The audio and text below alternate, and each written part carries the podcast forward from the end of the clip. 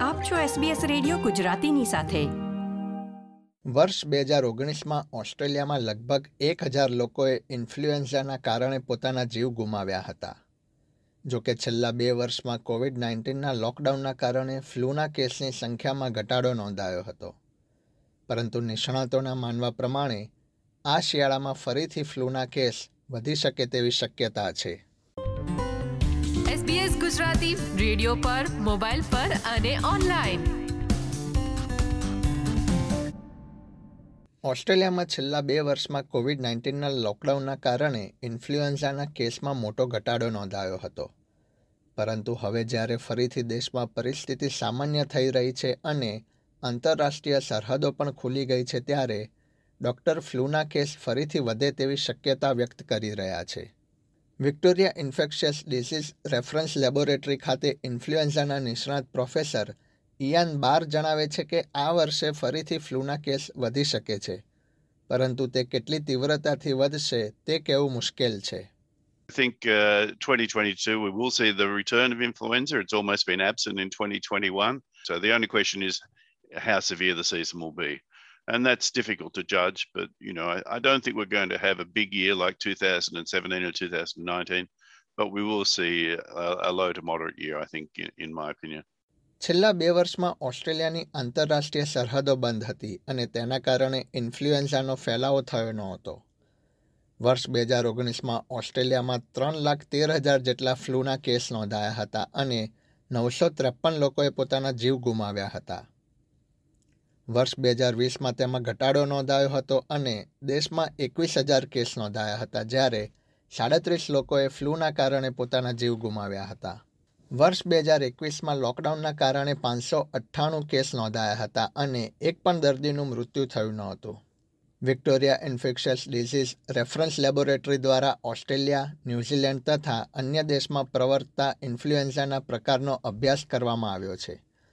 Professor બાર જણાવે છે કે આ અભ્યાસના તારણો વિશ્વ આરોગ્ય સંસ્થાને મોકલવામાં આવ્યા છે જેથી શિયાળામાં ઇન્ફ્લુએન્ઝાના કેસ સામે રસી મેળવી શકાય And that involves isolating viruses, growing viruses in eggs or in cells, and then purifying the virus and inactivating the virus. We make decisions around six to nine months before uh, the, the viruses actually circulate and make those available to manufacturers who then scale up production and make those vaccines લોકોની influenza સામેની રોગપ્રતિકારક શક્તિ નબળી પડી રહી હોવાનું જાણવા મળ્યું છે મેલબર્નના ચેપી રોગ નિષ્ણાત ડૉક્ટર કુડઝાઈ કાન્હુતુ જણાવે છે કે ઓસ્ટ્રેલિયાની આંતરરાષ્ટ્રીય સરહદો હવે ખુલી ગઈ છે અને તેના કારણે કેસની સંખ્યા પણ વધી શકે છે It was always a bit of a worry for all of us who work in infectious diseases when we had no cases coming into the hospital for the past two years. Then all it means is that we're not too far away from an epic season.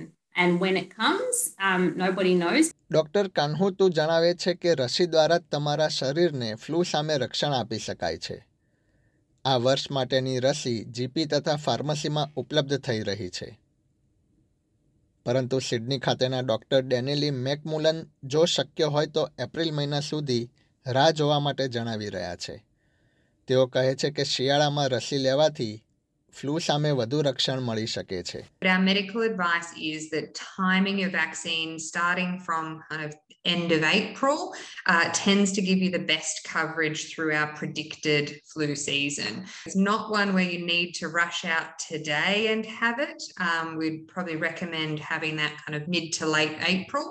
છ મહિનાથી પાંચ વર્ષની ઉંમર ધરાવતા બાળકો સગર્ભા મહિલાઓ તથા પાસઠ કે તેથી મોટી ઉંમરના લોકો માટે રસી મફતમાં ઉપલબ્ધ છે. સરકારે ફ્લૂની રસી તથા કોવિડ બુસ્ટર ડોઝ બંને એકસાથે લઈ શકાય તેમ જણાવ્યું છે. એસબીએસ ન્યૂઝ માટે સ્ટીવ ટ્રાસ્કે રજૂ કરેલો અહેવાલ એસબીએસ ગુજરાતી માટે વત્સલ પટેલે પ્રસ્તુત કર્યો હતો.